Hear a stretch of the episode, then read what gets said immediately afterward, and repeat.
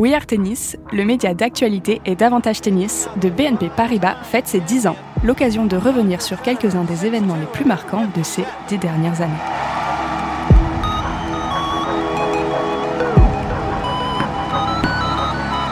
Épisode 5 Serena Williams, son royaume pour un record.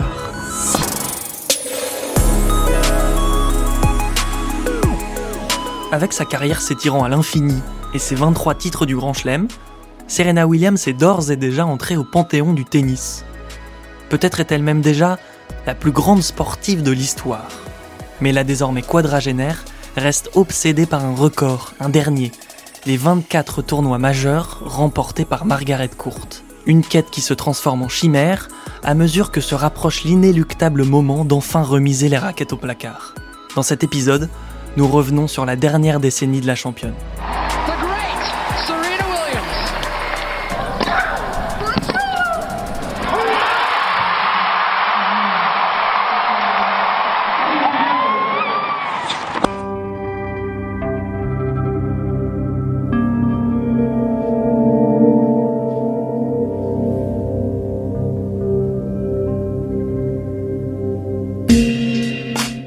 Commençons en 2011. Serena a 30 ans. Elle a déjà remporté 13 titres du Grand Chelem et voit ses deux plus grandes rivales stopper leur carrière. Justine Hénin, d'abord, puis sa compatriote belge Kim Clijsters. Le tennis féminin est en train de vivre une période charnière, et d'ailleurs, on dit que Serena, accompagnée de sa sœur Vénus, est également plus proche de la fin que du début. Serena va pourtant atteindre la finale de l'US Open cette année-là, seulement stoppée par Samantha Stosur. La légende Monica Seles va alors avoir cette phrase, visionnaire. Serena a le potentiel et les attributs pour être la meilleure joueuse de tous les temps. Elle a un grand service, un bon retour, un mouvement fantastique et une incroyable puissance. Aucune joueuse n'est aussi forte qu'elle. 30e point qu'on va jouer sur sa mise en jeu. Et puis en 2012, à Roland Garros, une défaite va avoir un effet déclic.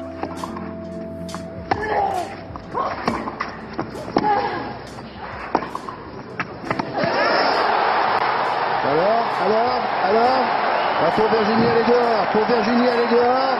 Est-ce que derrière Elle est dehors? Elle est dehors et pour la première fois dans l'histoire du tennis, Serena Williams s'est battue dès le premier tour d'un grand chelem C'est la plus belle, la plus grande victoire de la Française. Porte d'Auteuil, le public assiste à un exploit. La trentenaire Serena est sortie au premier tour par la Française Virginie Razzano, 111e mondiale. Dans le petit monde du tennis, on s'est dit que ça y est, Serena plie sous le poids des années.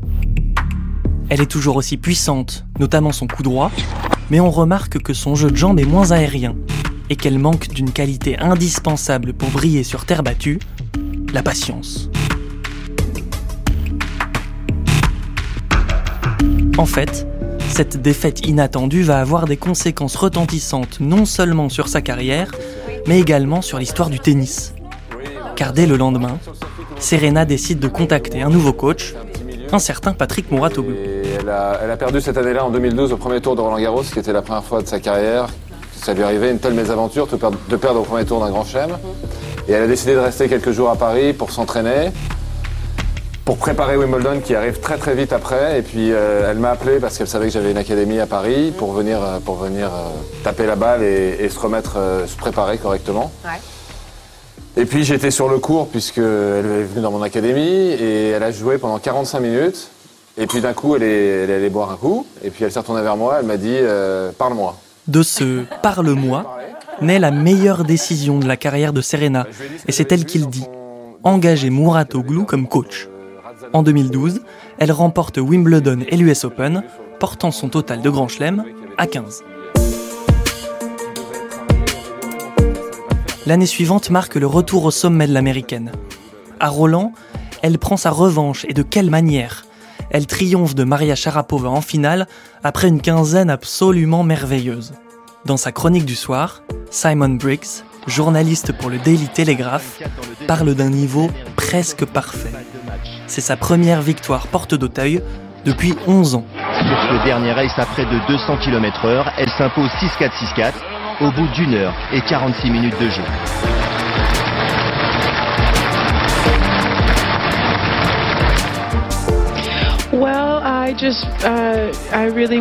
Je voulais vraiment me préparer, être tout à fait prête pour cet événement. Um, en fait, je me suis préparée de la même façon que l'année dernière, pour dire la vérité.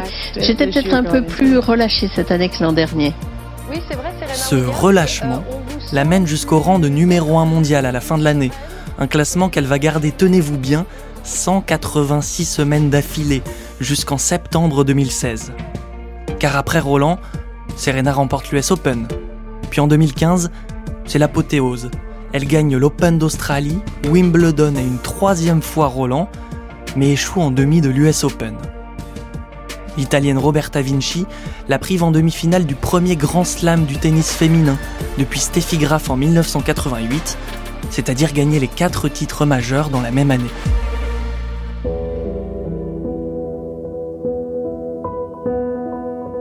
Prenons une petite pause. À ce moment-là de l'histoire, Serena a 35 ans et 21 grands chelems. C'est là, en 2016, qu'elle va commencer à perdre des finales, ce qui ne lui était plus arrivé depuis longtemps. Après 8 victoires de rang en autant de finales disputées, la voilà qui en rate deux, à Melbourne, puis à Roland Garros. C'est un triomphe qui ressemble à une passation de pouvoir. À 22 ans, Garbine Muguruza remporte son premier Roland Garros et prive Serena Williams d'un 22e titre du Grand Chelem. L'Espagnol rejoint dans la légende du tournoi son illustre compatriote. Ah C'est le tournoi préféré des Espagnols. Rafa Nadal l'a gagné tant de fois. Je ne peux pas être plus heureux.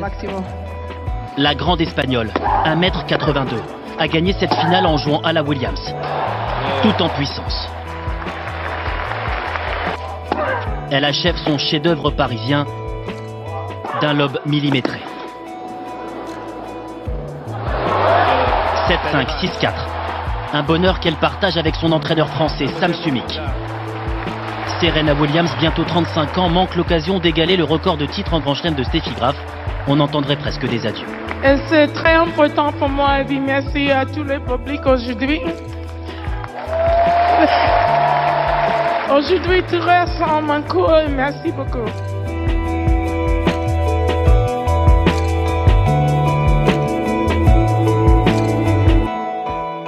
Vous notez comme, encore une fois, on parle d'adieu. Ce 22e majeur, en fait, elle va l'avoir à Wimbledon un mois plus tard contre l'Allemande Angélique Kerber, 7-5, 6-3. Kerber que beaucoup voyaient au début de la décennie comme une rivale potentielle, comme Ivanovic, Azarenka, Radvanska, Sharapova, Lina, Petkovic. Toutes se sont cassées les dents.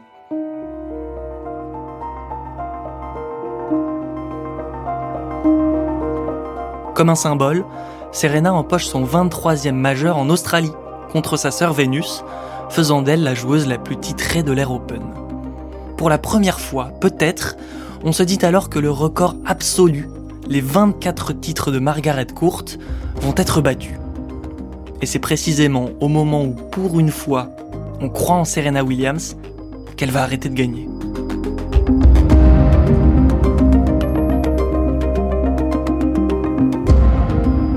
Pourquoi? Parce qu'elle tombe enceinte. Elle fait son retour un an plus tard. Et depuis, malgré des performances de très très haut niveau, elle a perdu quatre finales. Le 26 septembre dernier, Serena Williams a fêté ses 40 ans. Sa saison se résume à 18 petits matchs disputés et un abandon au premier tour de Wimbledon. Alors arrivera-t-elle un jour à atteindre ce fameux record? Rien n'est moins sûr. Et après tout, est-ce si important? Chris Evert, la légende Chris Evert, détient peut-être la clé de cette histoire. Margaret Court a gagné 11 Open d'Australie à une époque où personne n'y allait, où le tennis était un sport amateur. Pour moi, l'héritage de Serena est déjà scellé. Si elle ne gagne jamais un autre grand chelem, ça n'a pas d'importance, elle est toujours la plus grande.